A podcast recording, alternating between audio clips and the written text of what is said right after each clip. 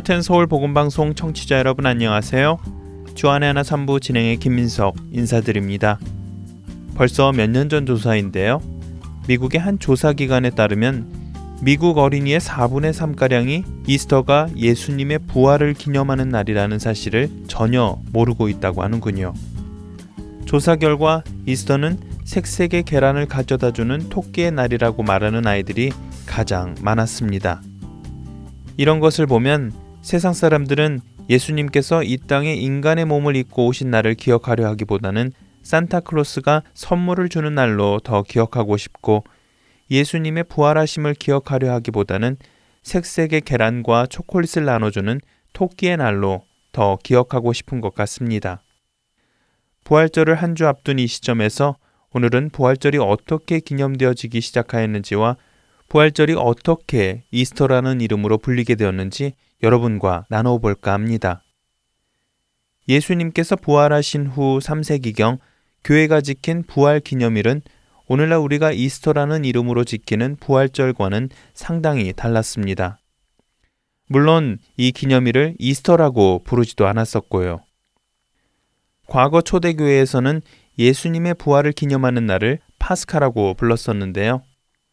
이 단어는 구약의 유월절을 뜻하는 히브리어에서 나온 말로 예수 그리스도께서 유월절 어린 양으로 오셔서 우리의 죄를 대신하여 구속, 희생당하시고 초대 그리스도인들이 구약의 유월절을 예수님의 부활 기념일로 정하여 기념한 데에서 유래된 말입니다.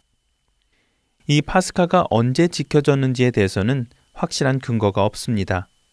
하지만 2세기에 서머나 교회의 감독인 폴리갑과 로마의 감독 안티케투스가 서로 주고받은 서신에서 부활절 논쟁이라는 기록이 처음 발견되면서 2세기에도 예수님의 부활을 기념하였다는 것을 알게 되었지요. 찬양 함께 하신 후에 계속해서 말씀 나누겠습니다.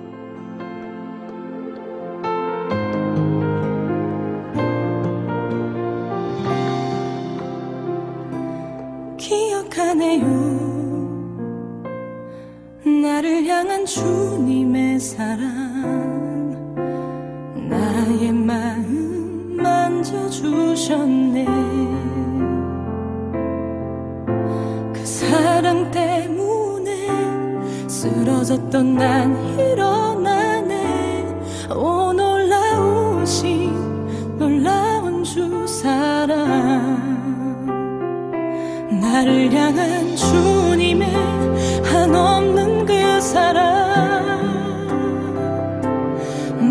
같은 죄인 살려 주신 그 사랑.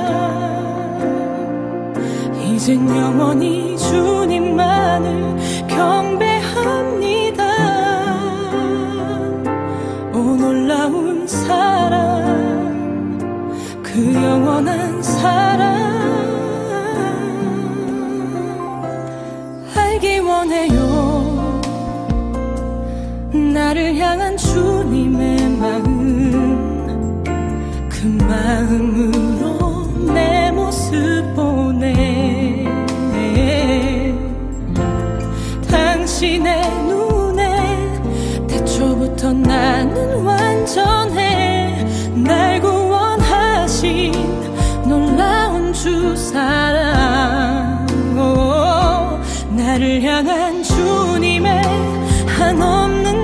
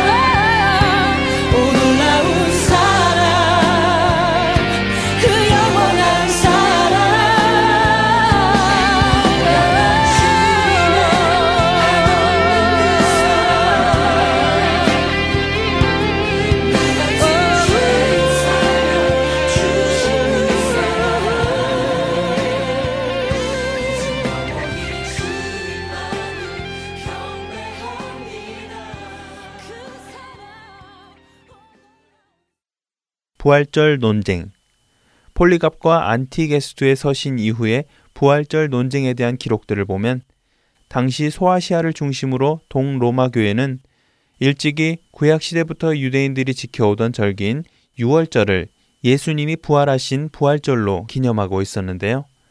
이 동로마 교회는 후에 정교회의 모체가 됩니다. 6월절은 여러분들께서도 아시겠지만 하나님께서 이스라엘 백성을 애굽으로부터 구원하셨음을 기념하던 날로 유대 종교력으로는 니산월 14일인데요. 이 동로마 교회는 예수님의 부활 기념일을 주일과 상관없이 유대력 니산월 14일로 지키고 있었습니다.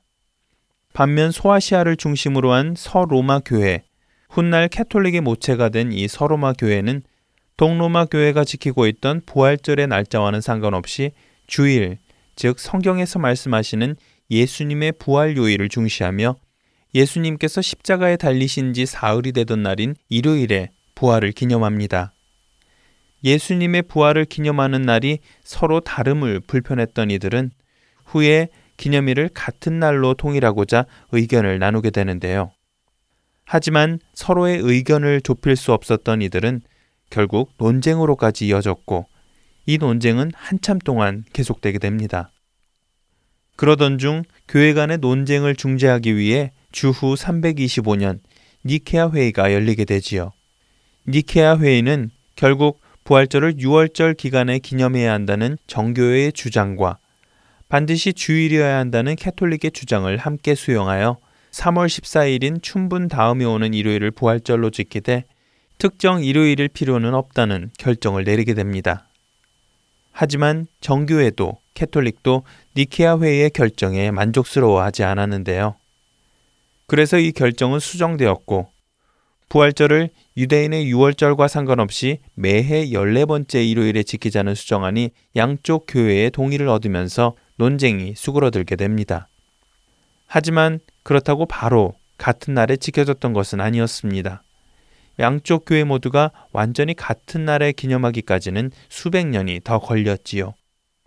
기록에 의하면 7세기쯤이 되어서야 비로소 모든 그리스도인들이 매해 14번째 일요일에 부활절을 지켰다고 하는군요.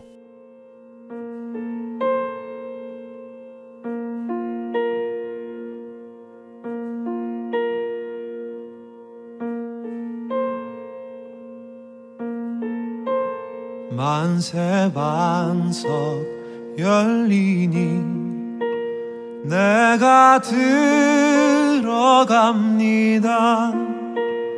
장애 허리 상하여 물과 피를 흘린 것 내게 효험 되어서 정결하게 하소서.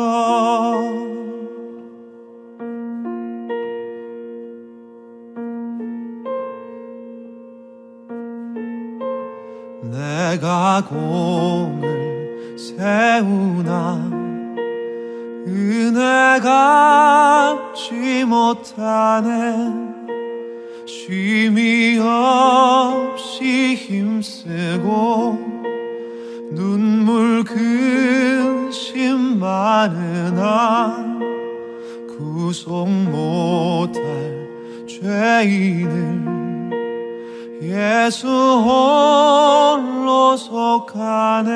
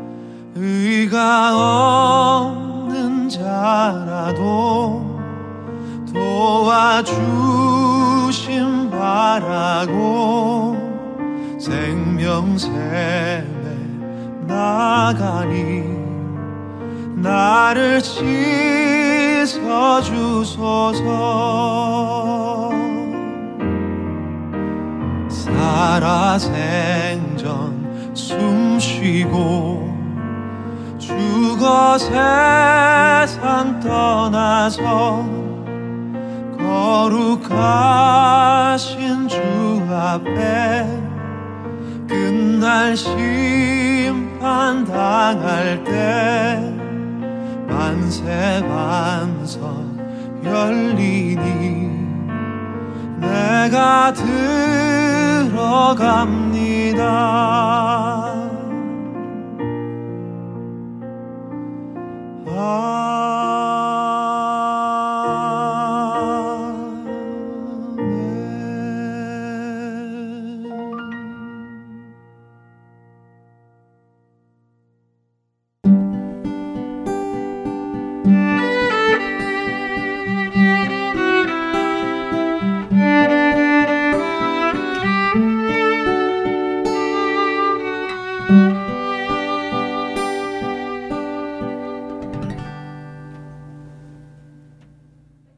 성경 속 하나님 나라의 재정 원칙에 대해 알아보는 청지기의 삶 함께 하시겠습니다.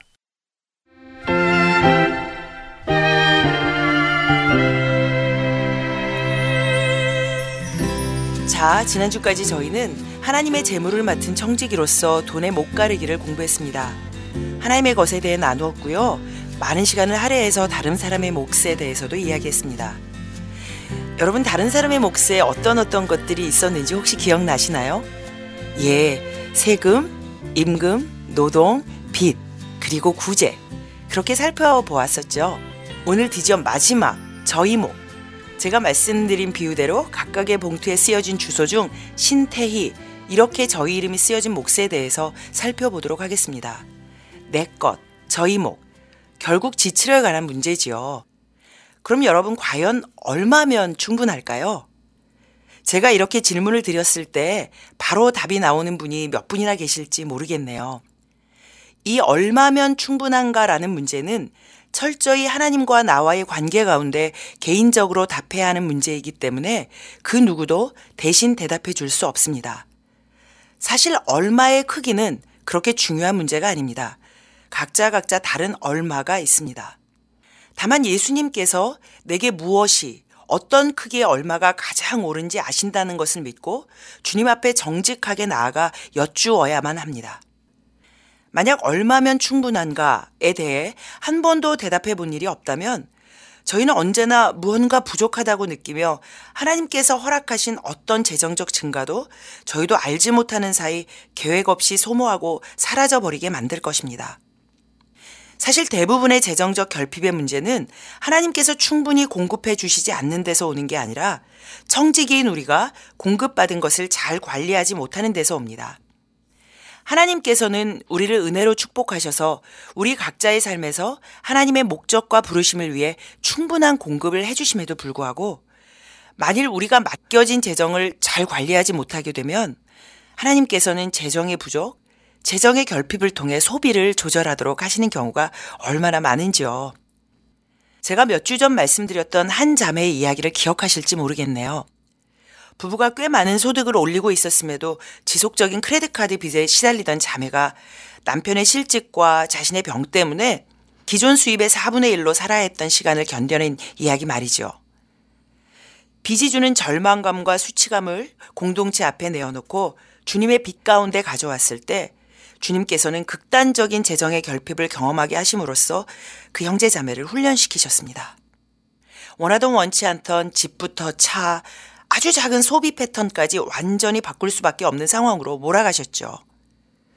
그렇게 한 걸음씩 진정한 필요, 정말로 얼마가 필요한 것인가에 대해 고민하고 기도하고 배워나갔을 때 주님께서는 그녀에게 이전 수준의 수입을 허락하셨지만 그러나 이제 얼마가 필요한지를 얼마면 충분한지를 아는 그녀는 그 나머지의 잉여분을 훨씬 선한 곳에 쓸 수 있게 되었습니다.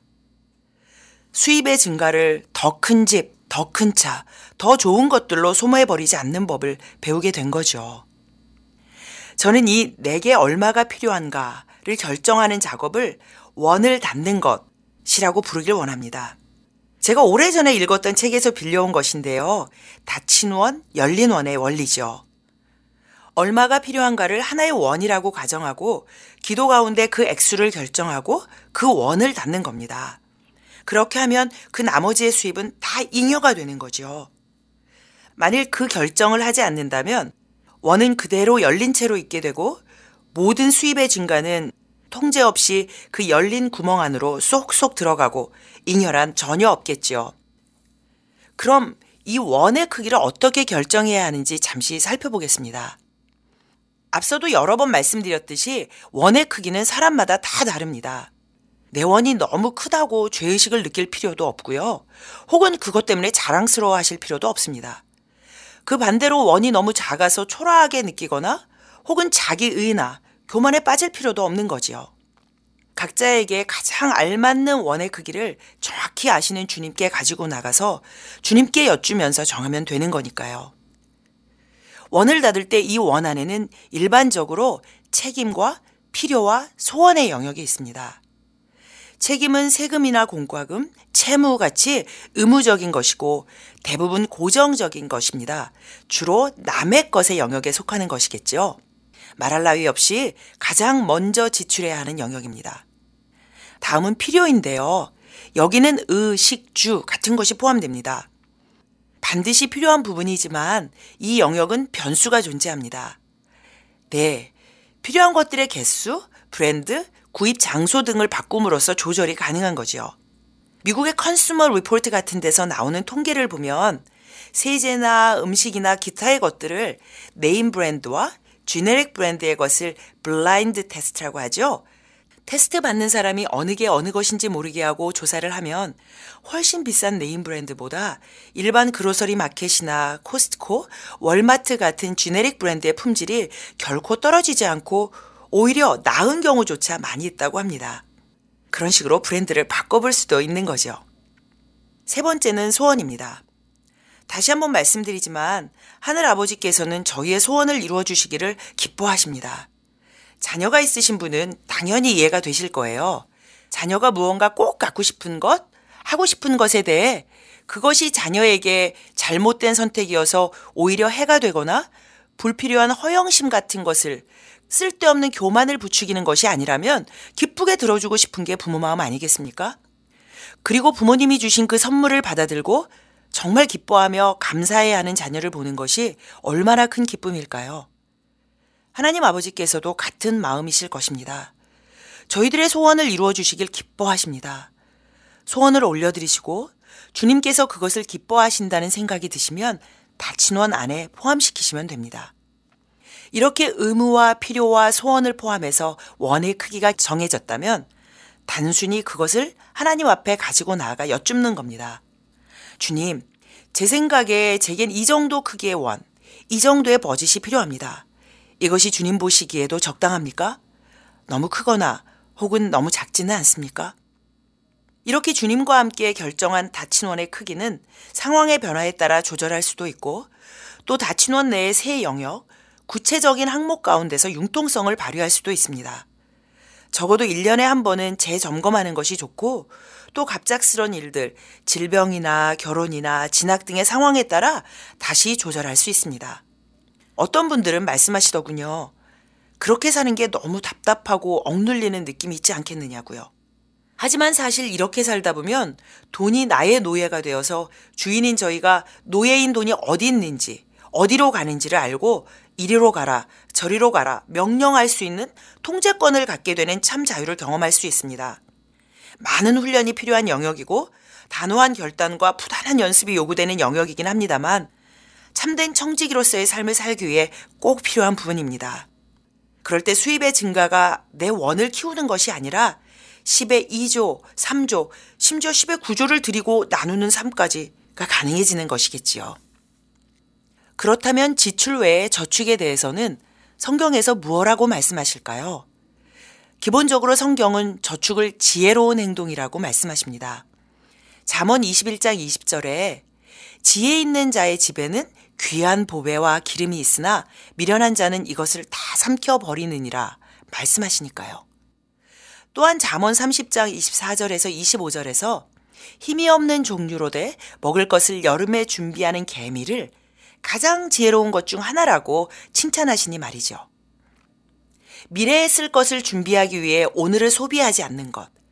우리가 원하는 것을 반드시 지금 당장 가져야 한다고 부추기는 현대 문화에서 쉽지 않은 그러나 지혜롭고 선한 결정입니다. 그러나 어디까지 무슨 목적을 가지고 모아야 하는 걸까요? 성경에서 저축은 분명한 목적이 있을 때, 더 나아가 주는 것, 드리는 것을 목적으로 할 때 의미가 있는 것입니다. 누가복음 12장 16절에서 21절에 나오는 부자에 대해 주님께서는 어리석다고 책망하시며 그가 자기를 위하여 재물을 쌓아두고 하나님께 대하여는 부요치 못한 자라고 말씀하십니다. 목적 없이 스스로만을 위해 부를 축적한 그를 어리석다고 하신 거죠. 얼마만큼 저축해야 하는가에 정해진 액수는 없습니다. 사실 적정한 퍼센테이지도 없습니다. 사람마다 환경마다 맡기신 사명마다 다 다를 수 있습니다.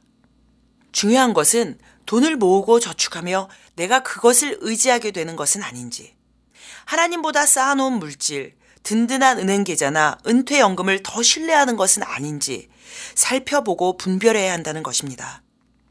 어떤 경우에라도 하나님께 대한 의존성이 사라지는 것은 하나님 한 분만으로 만족하는 삶에서 우리를 멀어지게 하는 것은 축복이 아니라 저주인 까닭입니다. 그리고 그러한 까닭에 내가 부지런히 모은 것이라도 하나님께서 또 다른 하늘나라의 목적을 위해 사용하시기 원할 때 기꺼이 내어드릴 수 있어야 합니다. 예전에 제가 하나님만을 기쁘시게 해드리는 삶을 살고 싶은 마음으로 가득한 믿음의 여정을 시작할 무렵 제 안에 저희가 갖고 있는 세이빙의 저축 전체를 하나님께 드리고 싶은 마음이 들었습니다. 너무 레디컬한 결정인 것 같아서 정말 하나님의 뜻인지 확신이 없었던 저는 만일 남편에게도 동일한 마음을 주시면 하나님께로부터 온 생각인 것으로 받아들이고 그렇지 않다면 저 혼자만의 생각인 것으로 여기겠다고 기도했습니다.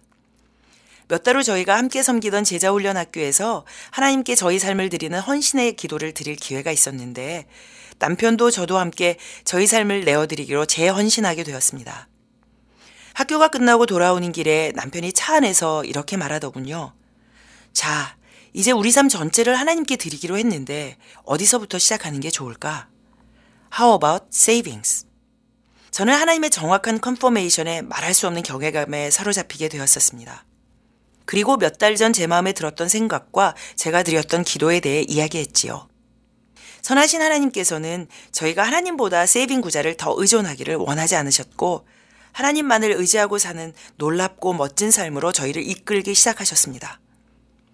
물론 그 돈을 드린 후에도 풍성하신 하나님께서는 많은 것들로 저희들을 계속 채우시고 공급하셨으며 오히려 저희의 구자는 더 늘어났지만 그것을 하나님보다 더 의지하지 않으려고 그리고 하나님께서 바치라고 하실 때는 언제든지 기쁘게 드리려고 애쓸 수 있게 되었습니다. 열심히 저축하십시오. 그러나 하나님보다 저축을 더 신뢰하고 의지하지는 않는지 예민하게 살피십시오. 그리고 언제라도 주님이 원하실 때 쓰실 수 있도록 움켜쥐지 마십시오. 자, 오늘 가계부를 들고 주님 앞에 나아가 앉아보시는 건 어떨까요? 주님, 제게 적정한 원의 크기는 얼마입니까?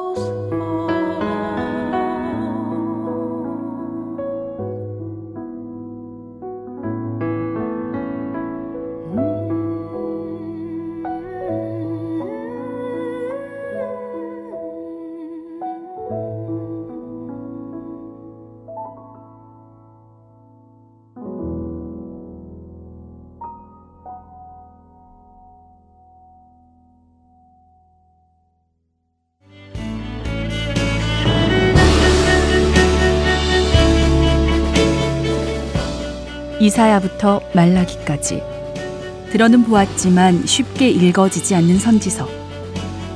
그러나 그 선지서 안에는 하나님의 마음이 담겨 있습니다.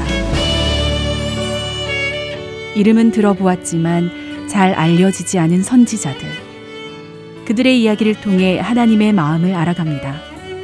주안의 하나 사부 선지자 이야기에서 만나 뵙겠습니다.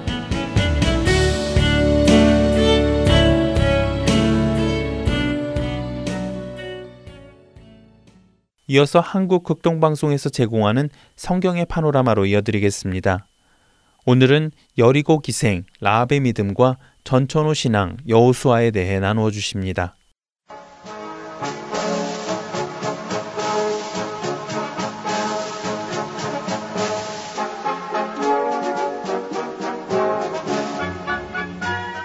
성경의 파노라마 성경의 파노라마, 성경의 전체적인 큰 흐름 살펴보고 있습니다. 노후 목사님이십니다. 목사님 안녕하세요. 반갑습니다. 김성윤입니다.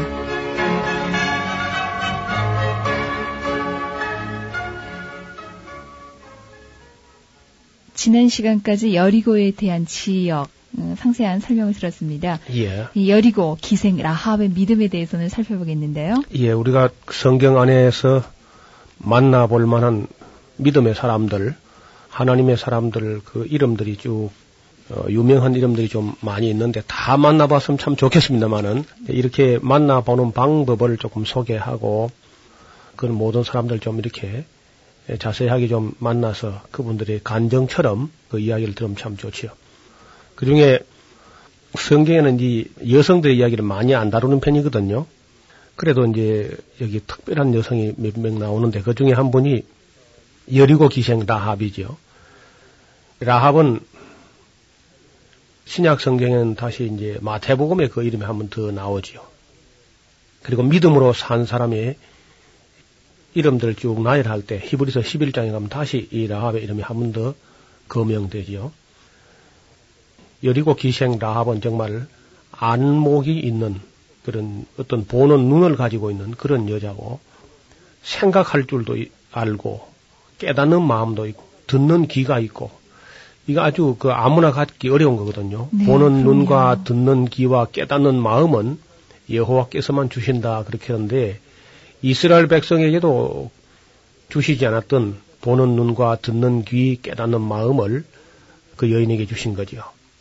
그래서 그 보는 눈 중에 특별히 몇 가지가 있는데 첫째는 사람을 보는 눈이 있은 거예요. 이 여인이 이 여리고 기생은 비록 기생으로 술집에서 술을 팔고 또는 안주를 만들어 심부름하고 하는 그런 일에 몸담아 있었지만은 사람을 보는 안목이 있었던 거죠. 사람이 바른 안목을 가진다는 것은 아무나 되는 것은 결코 아닙니다. 예루살렘의 바리새인들과 제사장들 그리고 하나님의 사람들이라고 하는 사람들이 하나님의 아들을 눈앞에 두고도 알아보지 못했지 않습니까? 그랬어요. 네, 율법학자, 서기관들, 제사장들 이런 분들이 하나님의 독생자가 왔는데 그들은 알아보지 못했습니다. 그런데 성전에서 항상 기도하고 사모하던 시몬과 안나는 단번에 아기 예수를 보고도 하나님의 거룩한 자로 그리고 아직도 기름을 붓지 않았는데도 기름 부음 받은 메시아로 이렇게 알아보았다는 겁니다.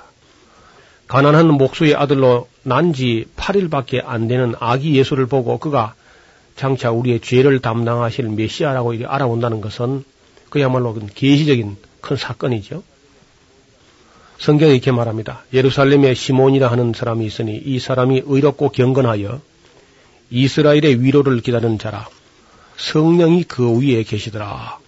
제가 주의 그리스도를 보기 전에 죽지 아니하리라 하는 성령의 지시를 받았는데 성령의 감동으로 성전에 들어가며 마침 부모가 율법의 전례대로 행하고자 하여서 그 아기를 아기 예수를 데리고 오는지라 시몬이 아기를 안고 하나님을 찬송하면서 주제여 이제는 말씀하신 대로 종을 평안히 놓아 주시는도다. 내 눈이 주의 구원을 보아사오니 이는 만민 앞에 예비하신 것이요 이방을 비추는 빛이요 주의 백성 이스라엘의 영광이니다. 이렇게 노래를 했던 거죠. 그리고 이제 우리가 잘 아는 수가성 그 우물가에 여인이 있었죠. 그 요한복음 4장에 보면은 전에 남편이 다섯이나 있었는데 네. 또 지금 있는 남자도 또 자기 남자도 아닌 그런 사람을 이그 운명이 기구한 여인이었는데 그래도 이 여인이 예수님하고 잠깐 이야기를 해보고 바로 이분이 바로 메시아가 아닌가 하고 알아보았다는 겁니다. 사람을 알아본다는 건 참 중요하죠. 바로 이 라합에게는 그런 그 사람을 보는 눈이 있어가지고 한그 정탐꾼 두 사람이 허겁지겁 쫓기는데 그 두 사람을 볼 때에 죽여야 할 사람인지 살려야 할 사람인지 순간에 이제 알아볼, 알아볼 수 있는 그런 안목이 있었습니다. 그리고 이제 유대인들 전설에 의하면은 그것이 인연이 돼가지고 그 중에 그 정탐꾼 중에 한 사람이 살몬이었다 그래요. 살몬. 이 살몬과 나중에 기생 라합이 여리고가 평정된 후에 결혼했던 걸로 그렇게 성경에는 나와 있지 않지만은 전설에 그렇게 전해지고 있습니다. 그렇다면 이 안목 있는 여인 기생 라합과 유대인들 중에서 이스라엘 사람 중에서 뽑고 뽑은 자 중에 또 뽑아서 가장 탁월한 인물이라야 그 정탐꾼으로 첩보원으로 그렇게 발탁되거든요. 아무나 뽑지 않습니다. 첩보원을 선발할 때. 살몬하고 라합 사이에서 보아스가 태어나게 된 거죠. 이제 조금 이따 우리가 살펴볼 루키의 파노라마에서 살펴볼 텐데 그 보아스가 태어났다는 것은 안목 있는 여인 라합과 또 유대 남자 중에 남자라고 하는 살몬 같은 그런 좋은 부모 밑에서 보아스 같은 또 훌륭한 사람이 태어난다고 봅니다.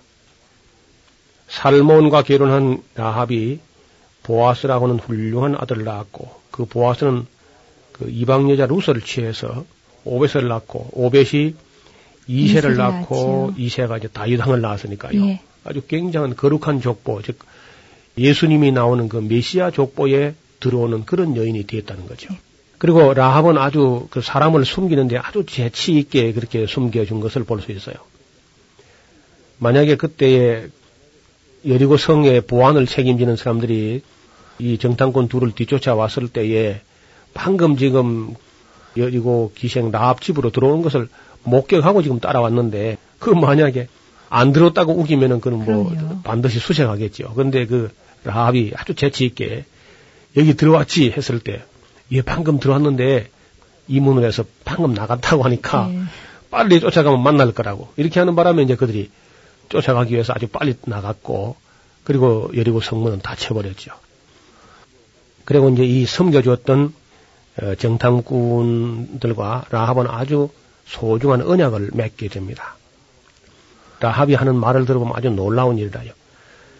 무슨 말을 하냐면은 내가 들어보는 데는 여러분들의 하나님, 즉 이스라엘의 하나님은 보통 하나님이 아니고 상천하지의 하나님이다. 여러분들이 하나님 이야기를 듣는 순간에 우리 성에 있는 사람들이 간담이 다 이미 다 녹았다. 그런 이야기를 하면서 당신들 세상, 다시 말하면 이스라엘 사람들이 이 세상을 다 차지하게 되는 그런 좋은 세상이 오거든 나를 잊지 말아 주시오. 이렇게 이제 부탁을 합니다. 네. 내가 당신들의 생명을 살려줬으니까 숨겨서 당신들도 은혜를 아는 사람 같으면은 당신들 나라 임할 때 나를 기억하옵소서 이렇게 이제 부탁을 했는데 참 지혜로워요. 예, 그러니까 이 어, 살몬과 또한 그 정탐꾼이 신의를 저버릴 수가 없지요. 은혜를 아는 사람들이라면은 그래서 좋다. 우리가 이성을 점령해 들어올 때에 당신이 사는 집 창에다가 붉은 줄을 딱 들여놓고 있으면은 우리 군사들에게 명해서 창문에 붉은 줄을 들인 그 집은 공격하지 못하게 그렇게 지시를 내리겠다. 이제 그런 언약을 맺었는데 문제는 이런 언약을 맺은 후에 라합이 말이죠. 그걸 믿어야 되는 거죠. 그렇죠. 만약에 안 믿고 도망을 간다지 하면 책임을 못 지는 거죠. 길에 나와버리면 누가 누군지 알 수가 없으니까. 만약에 라합이 도망을 가려고 했다면은 도망갈 수 있는 기회는 얼마든지 있습니다. 먼저 알았으니까. 예. 이스라엘 백성들이 여리고성을 침공해 들어온다는 정보를 먼저 입수했기 때문에 자기 한 몸 피하는 것쯤은 충분히 피할 수 있었지만은 만약에 피했다고 하면은 육신적인 생명은 부지됐을지 모르지만은 그녀가 예- 예수님 족보에 들어오는 그런 큰 영광을 누리지 못하죠. 그리고 이 여자에게 있었던 또 한 가지 안목은 역사를 보는 시대를 보는 안목이 있었어요. 가나안 족속의 시대, 아모리 족속의 시대는 끝이 났다. 그 역사를 보고 시대를 보는 안목은 참 중요합니다. 예수님께서 예수님 당시의 종교 지도자를 보고 하는 말씀이 청기는 분별하면서 어떻게 시대를 분별하지 못하느냐. 그렇게 다 하셨는데 이 여인은 벌써 시대를 간파하는 역사를 보는 그런 안목이 있었어요. 그리고 풍문으로 계속 지난 40년간 이, 이 소문이 들려왔는데 대개 이 소문은 또 가장되기 마련입니다. 과장. 그렇죠? 되게 부풀려서 이제 전해지는데 어떻든 그런 소식을 쭉 들으면서 정보가 분석된 겁니다. 네. 아, 이 시대가 이제 끝났고 그 하나님은 예, 보통 하나님이 아니다. 그래서 남자를 보는 안목이 있고 또 역사를 보는 안목이 있고 하나님을 보는 안목이 있었어요. 세상에 여러 가지 신들이 많고 종교가 많고 한데 그 모든 것이 가짜인 것을 가짜를 알아보는 안목과 또 그 진짜를 진짜로 알아보는 안목 이게 아주 그 판단력이죠. 그런 안목을 가졌으니까 결국은 이 여인이 때가 되니까 복을 받는 거죠. 한때 무슨 운명이 참 좋지 않아서 술집에서 그저 기생이라는 이름으로 불려졌지만은 그러나 그가 좋은 그런 안목을 가지고 있는 그런 생각을 할 줄 아는 그리고 판단할 수 있는 그런 지혜가 있었기 때문에 그런 마침내 유대인들의 하나님, 이스라엘의 하나님, 자기가 믿은 대로 상천 하지의 하나님 품으로 돌아와서 복을 받게 되었고 그 이름이 아마 생명책에 올라갔을 뿐만 아니라 예수님 족보에 나올, 나오기도 하고 또 믿음을 가지고 영접했더니 가나안 여인이었지만은 예수님 족보에 들어오게 됐다 하는 그런 참 그 전설 같은 기적 같은 그런 인물이 되었습니다. 이 성경 말씀이 전해지는 모든 곳에서 이 기생 나합의 얘기는 끊임없이 아름다운 이야기로 어, 전해지고 있습니다. 그 소문으로 들어서 무슨 뭐 교역자가 있은 것도 아니고 방송국이 있은 것도 아니고 어느가 개인적으로 무슨 예, 신방을 하면서 지도해 준 것도 아닌데 당시 이 풍문으로 떠드는 소리만 듣고도 기생 나합이 그런 아름다운 믿음을 소유했고 그 믿음으로 말미암아서는 큰 영광을 보게 된 줄로 믿습니다. 네, 여호수아가 이제 정탐꾼을 보내어서 살펴본 대로 믿고 그들은 믿음을 가지고 가나안 땅으로 이제 들어가게 되는데 요단강이 여호수아 앞에서 믿음을 가지고 전진해 들어가는 이스라엘 백성 앞에서 요단강이 물이 쫙 갈라져 가지고 건너 들어갔죠. 그리고 이제 결국은 여리고성 전투를 수행하게 되면서 여호수아는 그 정탐꾼들의 보고를 쭉 듣고는 병사들에게 아마 지시를 내렸겠죠. 창에다가 붉은 줄을 들이고 있는 그 집은 손대지 말 거라. 이렇게 이제 지시를 했고 그들은 결국은 구원을 받았을 겁니다. 여호수아의 믿음은 일생을 통해서 변함이 없는 그런 믿음이었습니다. 젊어서 혈기가 방장할 때나 나이가 110세가 될 때나 그의 믿음은 변함이 없었습니다. 성경에는 여호수아와 같이 변함없는 믿음을 가진 그런 사람들이 있습니다. 그야말로 정금신앙, 그 순금과 같이 아무리 오랜 세월이 변해도 변치 않는 세상이 변하고 인간 세상 풍조가 변해도 시대가 바뀌어도 전혀 어, 변하지 않는 그런 믿음을 가지고 있었습니다. 이러한 사람들의 신앙은 시간이 아무리 지나고 세월이 지나가지고 사회가 다 변해도 변치 않는 하나님 말씀, 하나님의 언약에 기초를 두었기 때문에 변치 않을 수 있습니다. 우리가 다른 데다가 우리 신앙의 초점을 맞추고 있으면은 그것이 변할 때마다 우리 신앙은 변할 수밖에 없는데 변치 않는 하나님 말씀, 성경에 있는 진리 위에다가 자기 믿음의 기초를 둔다면은 변하지 않아도 괜찮을 겁니다. 바로 여호수아가 그랬고 갈렙이 그랬습니다. 하나님께서는 이러한 사람들을 사랑하시고 또 이러한 사람들을 통하여 하나님의 뜻을 성취하는 것이지요. 또 이러한 사람들에게 은혜를 주시는 것도 사실입니다. 사도 바울이 에베소 교회에 편지할 때에 맨 마지막 축복의 기도를 이렇게 합니다. 우리 주 예수 그리스도를 변함없이 사랑하는 모든 자에게 은혜가 있을지어다. 저는 그 예배소에 갔을 때에 이 축도를 기억하면서 축도대로 축복대로 되지 못했어요. 예배소 사람들이 처음 사랑을 잃어버렸다 그런 말씀이 있지 않습니까? 그러니까 변함없이 우리 주 예수 그리스도를 사랑해야 될 텐데 그 처음 사랑을 잊어버린 겁니다. 그러니까 결국은 촛대를 옮겨버렸고 도시는 망해버렸고 교회뿐 아니고 그 도시 자체도 상당히 먼 곳으로 옮겨져 있는 것을 가서 확인하게 되었습니다. 방송을 들으시는 우리 모든 청취자님들이 변치 않는 믿음, 앞으로 세상은 아주 급변하게 될 텐데 아무리 세상이 변하고 시대가 바뀌고 다른 사회 환경을 맞이한다 할지라도 변치 않는 믿음을 소유할 수 있는 근거가 어디 있냐면은 변함없는 2000년, 3000년, 뭐 몇천 년 지나도 변치 않는 말씀의 기초를 둔다고 하면은 변치 않게 될 겁니다. 하나님께서는 아브라함과 이삭과 야곱에게 약속하신 땅을 이제 여호수아에게 정복하게 하시는 것인데요. 가나안 땅 전쟁은 비록 여호수아가 지휘하기는 하지만은 그것은 표면으로 보이는 현상일 뿐이고요. 그 전쟁을 실제로 수행하는 것은 하나님의 군대가 그 전쟁을 수행하는 것을 보여주고 있습니다. 한번 읽어보실랍니까? 여호수아서 5장 13절 15절인데요. 한번 읽어주시죠. 여호수아가 여리고에 가까이 왔을 때에 눈을 들어본즉 한 사람이 칼을 빼어 손에 들고 마주 섰는지라 여호수아가 나아가서 그에게 묻되 너는 우리를 위하느냐? 우리의 대적을 위하느냐? 그가 가로되 아니라 나는 여호와의 군대 장관으로 이제 왔느니라. 여호수아가 땅에 엎드려 절하고 가로되 나의 주여 종에게 무슨 말씀을 하려 하시나이까? 여호와의 군대 장관이 여호수아에게 이르되 내 발에서 신을 벗으라. 내가 선 곳은 거룩하니라. 여호수아가 그대로 행하니라. 자 이제 여호수아가 가나안 전투를 딱 수행하려고 지금 출발하려고 하는데 하나님의 군대 장관이 이미 먼저 와서 기다리고 있었습니다. 만났을 때 아주 여호수아는 담대하게 우리를 위하냐 위하느냐 우리의 대적을 위하느냐 그 정체를 몰라가지고 예. 그렇게 물었더니 천사가 나는 여호와의 군대 장관으로 이제 왔다.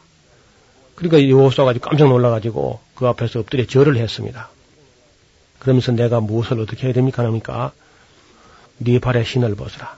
우리가 신을 반다는 것은 네 길로 다니는 것을 이제 포기하고 이제는 거룩한 길로 또 방법도 사람의 방법이 아니고 하나님의 방법으로 가자 하는 권면인 줄 압니다. 여호수아가 여리고에 이제 접근했을 때 이미 하나님의 군대 장관이 딱 먼저 도착하 있는 거죠. 그러므로 이스라엘 사람들이 할 일이란 것은요, 법계를 메고 가는 제사장들의 뒤를 따라 여리고성을 한 바퀴씩 한 바퀴씩 그냥 도는 것밖에는 아무 할 일이 없었어요. 무슨 칼을 가지고 누구 뭐 피를 흘리고 무슨 뭐 무슨 진법을 설치하고 이런 것이 아니고 그 방법 자체가 전혀 사람 인간적인 전쟁 수행 방법이 아니고 하나님의 방법 그 아주 기상천외의 방법이죠. 여리고성 사람들이 하도 어이가 없고 놀라서 어떻게 할 발을 그 무슨 방법을 찾지 못했을 거예요. 네. 상식이 없는 방법이 나오니까. 그리고 뭘 좀 우 무슨 시일하고 고함을 지르면 또 모르지만 조용히 돌고 있으니까 예. 아마 굉장히 긴장했을 겁니다. 가뜩이나 지난 40년 동안 이스라엘 백성들에 대한 굉장한 소식들은 계속 들려왔거든요. 그 이제 바로왕의 콧대를 납작하게 한 거라든지 아말렉 족속을 쳐부순 거라든지 미디안 전투를 이긴 거라든지 바사낭 옥이나 아모리왕 시온을 이제 단숨에 무찔른 이런 사실들을 들었을 때에 그렇지 않아도 간담이 녹아 있는데 무슨 좀 알만한 방법으로 전쟁을 했으면 좋겠는데 전혀 이해할 수 없는 방법으로 성을 돌기만 하고 또 가만히 물러가니까 아마 그 긴장이 그게 달아가지고 아마 스스로 어, 그 안에서 아마 에, 놀래서 그저 혼절하는 그런 사람들이 있었을 거예요. 그런데 이스라엘 사람들이 가나안 땅에 들어가서 이제 싸운 전쟁 중에 유일하게 패한 전쟁이 하나 기록되어 있습니다. 네, 아이성 전투였죠. 그렇죠. 이 전쟁은 바로 아이성 전투인데 패인이 뭐냐 하면은 아간이라고 하는 사람이 탐욕이 이 전쟁을 패하게 만든 것이다 하는 것이죠. 전쟁의 목적이 말이죠. 단지 탐욕이었다면은 그러한 전쟁에 하나님께서 도와주실 이유가 없다는 거죠. 네. 그렇지 않습니까?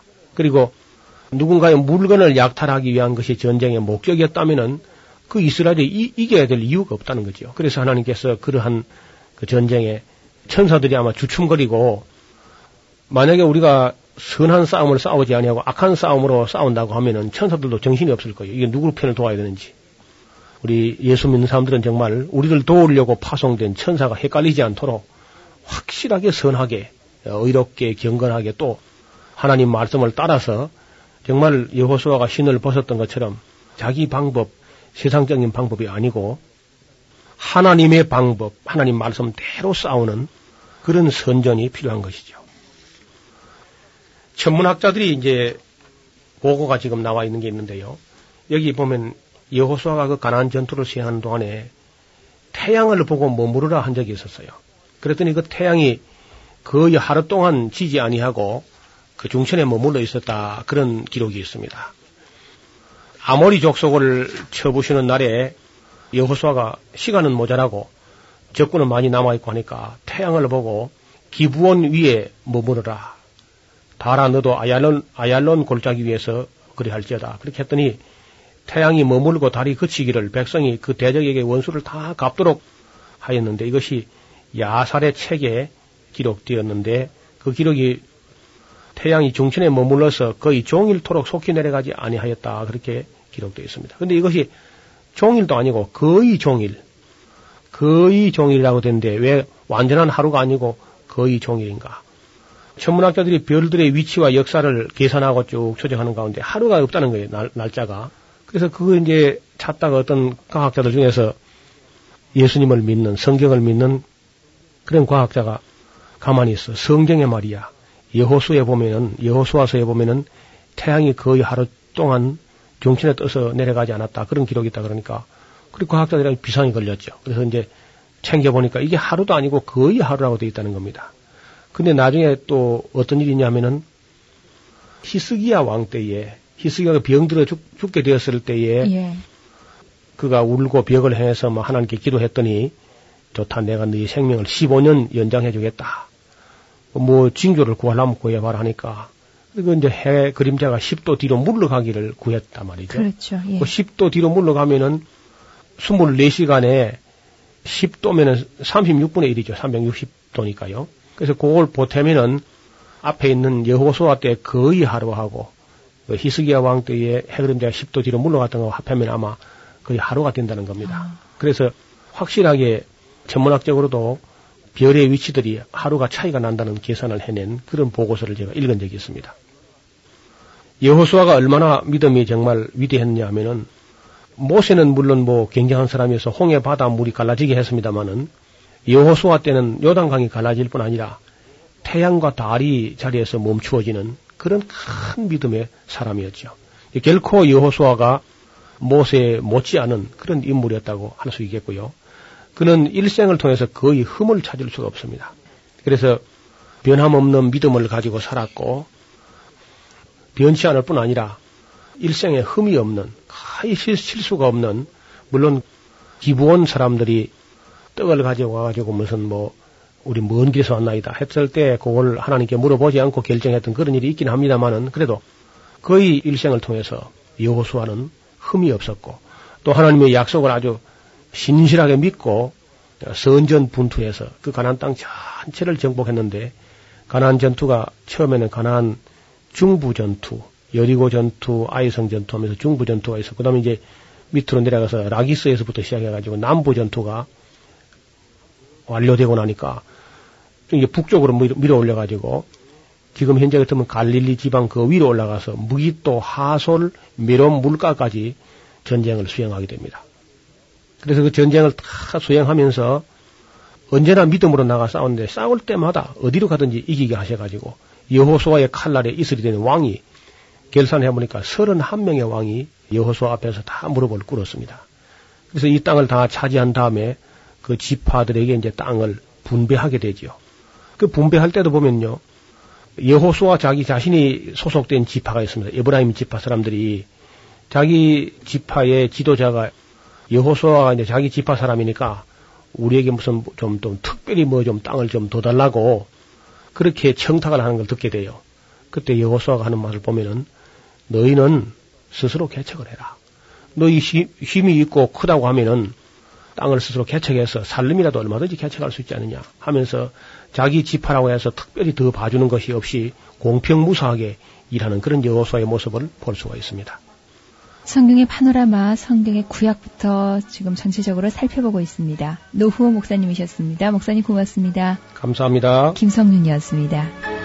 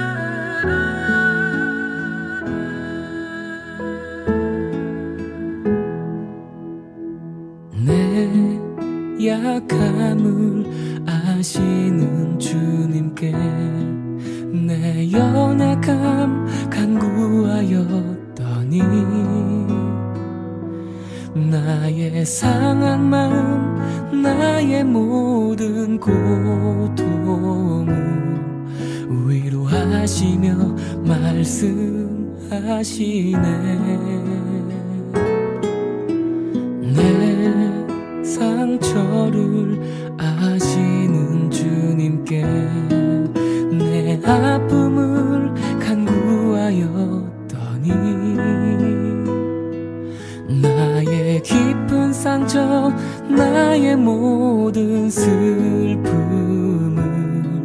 위로하시며 말씀하시네. 그네가 내게 족하도다. 이는 내 능력이 약한 데서 온전하여짐이라. 그네가 부족하도다.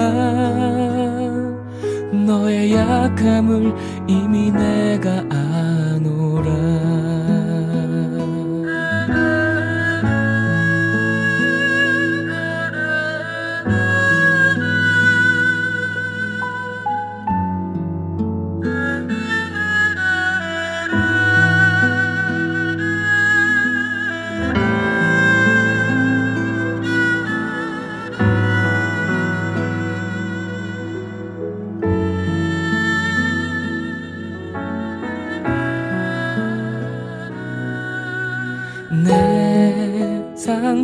처를 아시는 주님께 내 아픔을 간구하였더니 나의 깊은 상처 나의 모든 슬픔을 위로하시며 말씀하시네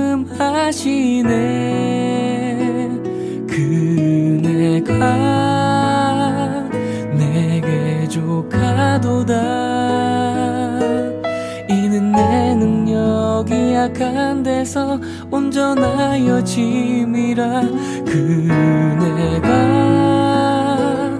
내게 족하도다. 너의 약함을 이미 내가 아노라. 그네가 부족하도다 이는 내 능력이 약한 데서 온전하여 짐이라 그 내가 내게 족하도다. 너의 약함을 이미 내가 아노라. 내 약함을 이미 내가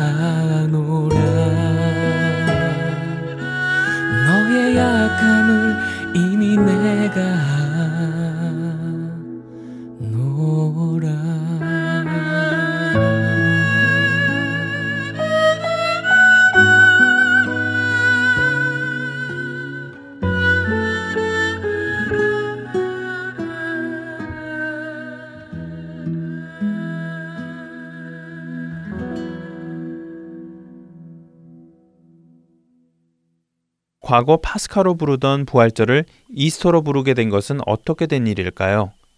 이것은 서로마 교회, 즉 캐톨릭 때문에 이런 일이 벌어졌다고 할 수 있는데요. 사실 Easter라는 명칭의 어원은 불확실합니다. 많은 설이 있을 뿐이지요. 그 중에서도 가장 설득력 있는 설을 여러분께 나누면요.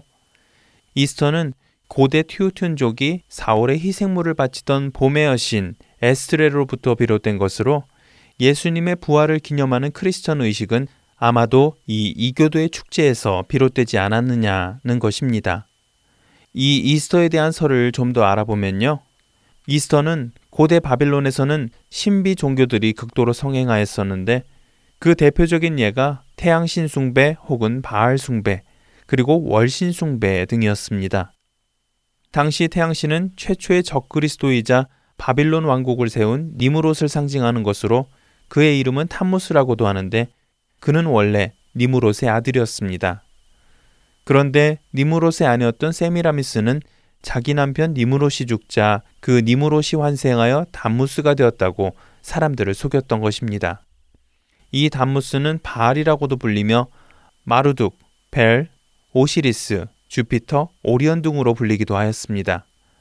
한편 다무스의 어머니이면서 그의 아내가 된 세미라미스는 월신으로 알려졌고 하늘의 여왕이라고도 불렸으며 여러 고대 국가에서 에오스트레, 오스테라, 아스타롯, 아스타르테, 다이아나, 시벨레, 비너스, 마리아, 이스타르 등의 수많은 이름으로 불렸습니다. 특히 고대 영국의 색슨족은 이 이스타르라는 이름을 취해 빛과 봄의 여신이라는 뜻의 이스터로 불렀었는데요. 결론을 먼저 말씀드리면 지금 우리가 쓰는 이스터라는 단어는 고대 하나님을 대적하던 자들의 신의 이름이라고 할 수 있는 것입니다. 원래 이 이스터는 하늘의 여왕을 기념하는 이교도들의 축제일로서 토끼, 하늘의 여왕인 비너스 혹은 이스터의 탄생을 상징하는 달걀 등을 들 수 있습니다. 지금 우리가 부활절 기간 중에 행하는 부활절 달걀을 삶아 색칠하여 먹는 것은 이교도의 종교에서 비롯된 것이라고 할 수 있는 것이지요. 어떤 분들은 병아리가 달걀에서 나오듯 그리스도께서 무덤으로부터 나오셨다는 의미라고 생각하는 분들도 있으신데요. 하지만 이런 것은 결코 성경에서도 초기 그리스도교에서 유래된 것도 아니라는 것을 알고 계시면 좋을 것 같습니다. 그리고 달걀 외에도 부활절 초, 부활절 토끼, 부활절 백합 등도 다 다른 종교에서 유입된 관습이라는 것 잊지 않으셨으면 좋겠네요. 부활의 참 의미는 더 이상 사망이 그리스도를 믿는 자들을 어찌할 수 없다는 것을 보여주는 것입니다. 그리스도께서 사망을 이기셨기 때문이지요. 부활의 참 의미를 생각해보는 한 주간이 되시기를 소망하며 지금까지 구성과 진행의 김민석이었습니다. 여러분 안녕히 계세요.